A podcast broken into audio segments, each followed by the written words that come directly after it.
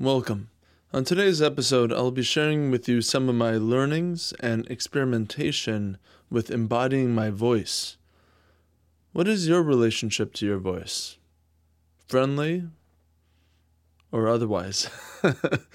um, perhaps this episode will have some insights in it for you that could help you change your relationship to your voice, too.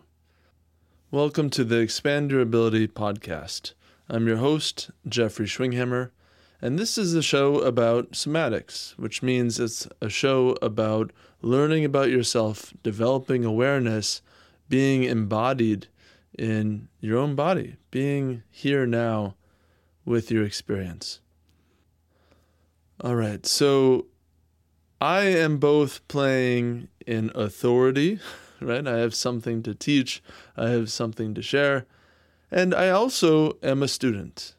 I am also learning all the time, every day.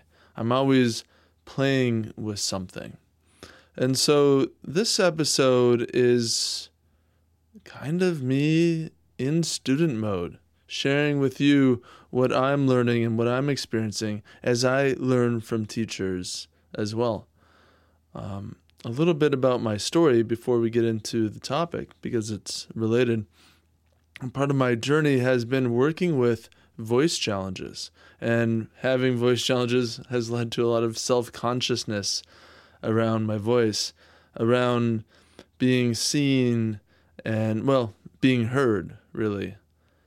Um, there's these small ways that I've learned to diminish myself, to shrink away, to hide away, all sorts of things. And so learning to find these mo- these these movements, these moments, to catch them in the moment and to change them, has been part of the practice. Um, you know, uh, this really started as you know, it really came to the forefront as a teenager, um, where I developed kind of a weakness in my voice. There was also a sort of like a, a tension there. Um, it never really felt full or strong ever as a teenager. So it was always kind of something that was me questioning myself. What's going on or what is this? And, you know, as I've talked about frequently is the the self-image, you know, how do we relate to ourselves? And then how do we move based on how we relate to ourselves? That's kind of the issue of the self-image. Um, and you know, with all these things, everything is related. I don't know if there was one particular event or was it somehow my behavior with my voice? Was that affecting how I move the rest of my body, uh, creating other pain and tension? Or was it the pain and tension elsewhere that affected my voice? I'm not sure, but it became a tangle for sure. Uh, and so that's it's been a question that has been motivating my interest in somatics and movement and understanding myself and my own anxiety, my own relation to other people. And recently, uh, I attended the Minnesota Men's Conference. Uh, it's technically actually across the river in Wisconsin, but it's the Minnesota Men's Conference. It's been around for just about 40 years and it's really awesome. Uh, this is the second year I've gone uh, to the the February weekend. Um, I recommend all you guys who are listening to look it up and check it out. A part of the weekend is singing and reading poetry and using voice and, and actually, you know, some drums and uh, kind of musicality. And it's so neat. It is so neat. to um like yeah to sing with other guys like it's just something we do. Um, and there's some really really talented singers who are really good at guiding the rest of us to join. So none of us none of us are really experts. Well some are experts but um i like you don't have to be an expert because there's the voice and singing is not necessarily the domain of the professional. I think it's so easy to put that in to the professional domain. And to have an opportunity to play, to to sing along, to to be in a welcoming atmosphere is really, really cool. And so I want to share a little bit more about one fella. His name is Nicholas, and he's he's a really cool guy. Real, real present, real just there with you, and really enthusiastic about singing. Um, that's part of his work is to help other people sing. And one of my favorite things about the weekend is on Saturday and Sunday morning, before the other stuff, the uh, quote official stuff happens, um, a bunch of us meet in the basement uh, below where we do most of the meetings and we sing. So Nicholas will guide us and you know other people chip in in terms of their ideas and we'll just play. Literally play with the voice.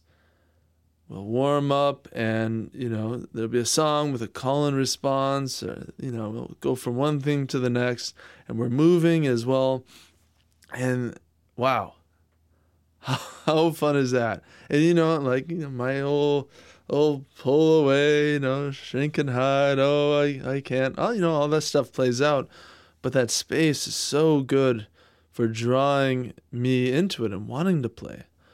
And that's kind of a tough thing, right? To if you don't have any history of playing with the voice, like, or you don't remember playing with your voice, it's not necessarily obvious how to play with your voice. If if you're loaded with self consciousness, mm, it's like oh, I'm not good enough as the singers on the radio, that kind of thing. Um, at least that's what I've felt. So I, I talked with Nicholas, and then he he really encouraged me um, to incorporate uh, singing or humming or just vocalizing. Oh, this was really great he said, you know, when you're just getting started or at any time, if you squeak or you squawk, all is welcome. And it was just a beautiful way to phrase that. Because, you know, if you're not good at singing and like your voice squeaks or whatever, it's like, oh, that's that can be the like, the the fearful moment. Oh, I don't want to I don't want to stand out in that way. And Nicholas was super great at creating a welcoming space for that, for squeaks and for squawks. Uh, what he advocated um, was that I, you know, when I drive someplace, keep the radio off and sing or hum or uh, sing hallelujah. Um, there was a song that I remember. Uh, it was like Bella Mamba, Bella Mama. Um, just kind of that on repeat, just to make it a part of my driving experience. And so I've been playing with that. And then when I'm at the the Y and I'm working out, or whether I'm on the bike or um, doing squats or deadlifts, uh, I've been humming, humming. uh, everyone else is on their phones, or they got you know they got their headsets on. They all have their music. So I'm just over there at the rack, humming up and down. I don't think anyone notices, um, but I find it kind of funny. So, yeah, ha- has that ever come up for you? Have you ever thought about humming while exercising or driving someplace? Maybe that'd be of interest to you. How could you bring in sound more often? So another aspect of learning is that I've just went through a weekend workshop with David Kaetz, a Feldenkrais practitioner. He's a musician and storyteller, and we're actually working with him uh, for narration of our documentary. So pretty excited about that. Uh, David really put together an awesome workshop this past weekend. Uh, it was for Feldenkrais practitioners, kind of like as a sort of training uh, well, you could say additional training. Um, but he's doing another version in June, and it's really cool. I'm gonna have to get information for you guys because it's really, really cool what he's putting together. So his his workshop is called Listening with Your Whole Body, right? So we can easily think of listening happens with my ears, right? Well, not quite. also, your skin, also the bones vibrating inside you, your whole body vibrating. All of this is part of your hearing capacity. So don't just limit it to your ears it's a whole body experience. And so he incorporated voice and vocalization into the lessons in a really neat way. And this is something I've been playing with uh, myself. Uh, it was a curiosity that I ha- I've had. Traditionally, the awareness through movement class um, in the Feldenkrais method is generally quiet, right? The teacher's giving these instructions and there's movement happening. And, you know, you can hear the movement, I suppose. But it's so rare that teachers incorporate vocalizations. And it is it has such a profound impact. Like it, it changes the movement, it can make the movement easier, it can invite movement in places uh, that are inaccessible. Um, watching where your resonance goes as a reference is really, really awesome. So I've been playing with it myself and then taking this workshop. It's like, wow, David has taken a bunch of steps further.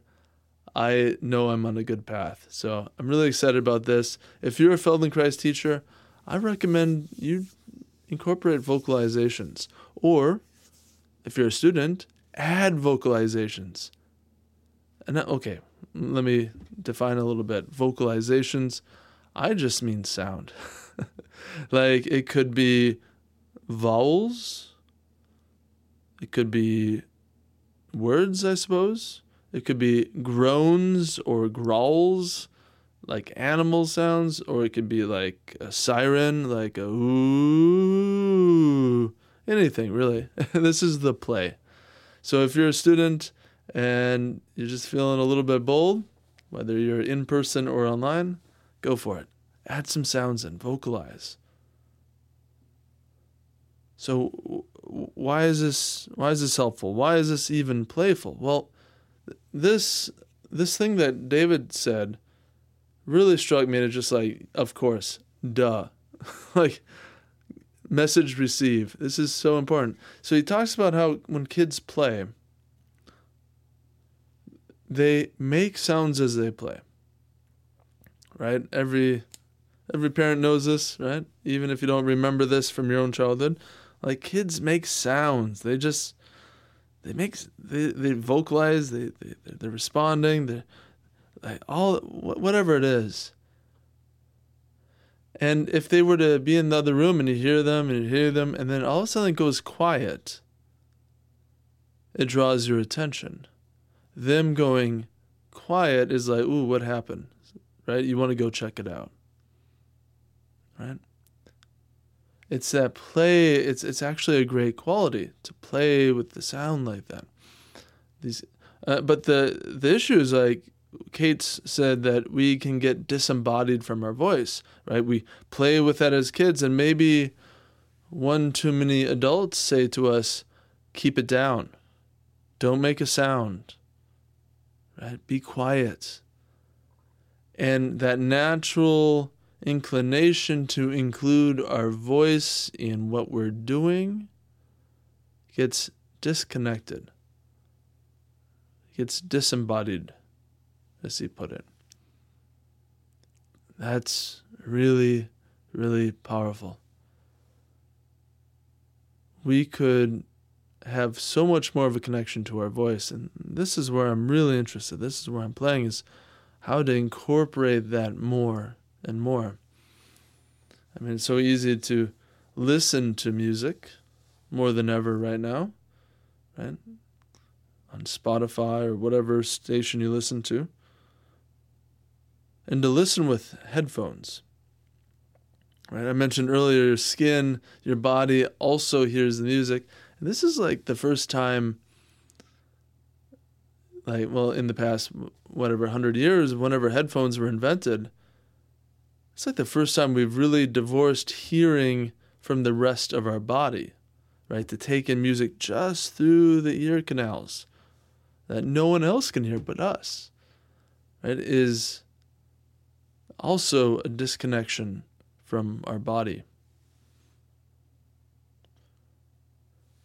Uh, something, well, it's a little bit vulnerable to share, but I'll share it anyway. Um, had invited us to use listening to music. Uh, he had some classical music playing, and that would be the reference. So we listened to that before and after the movement exploration.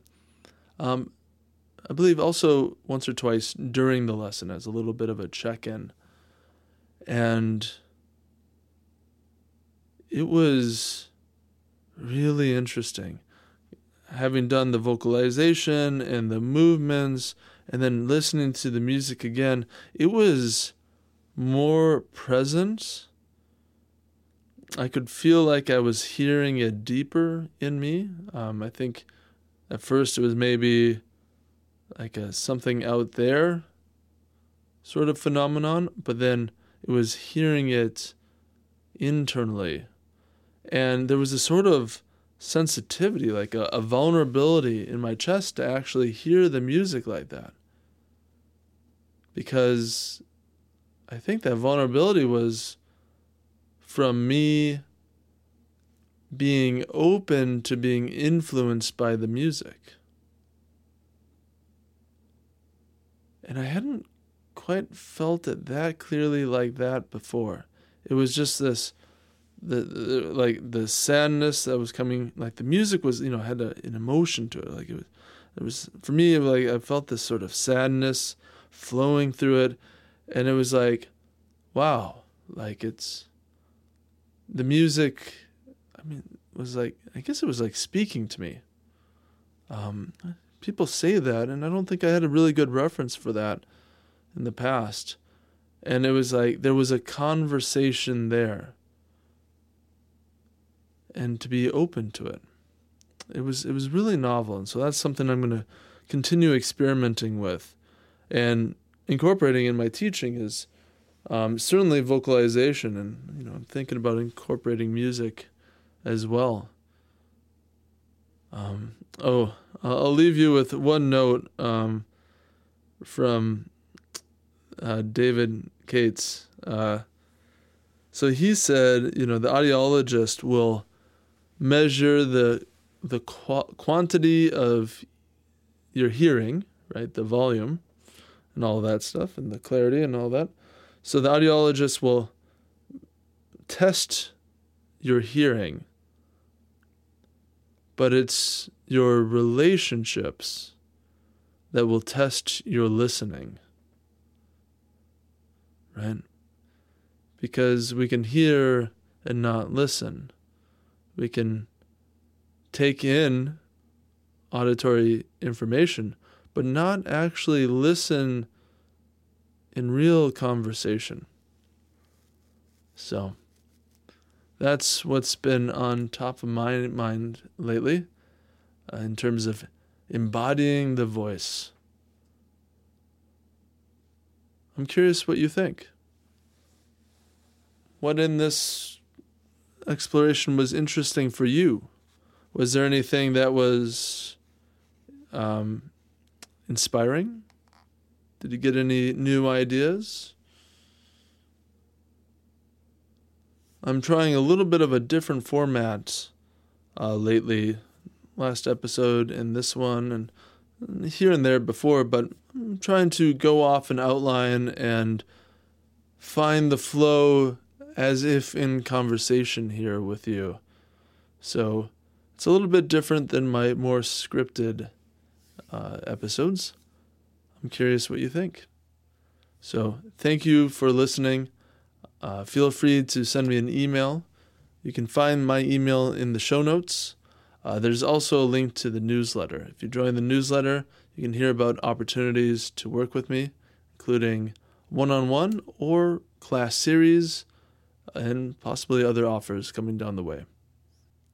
As always, please take what you hear here to your friends and your family, to anyone that you have uh, a playful interaction with, and, and share these ideas. Like, or one idea.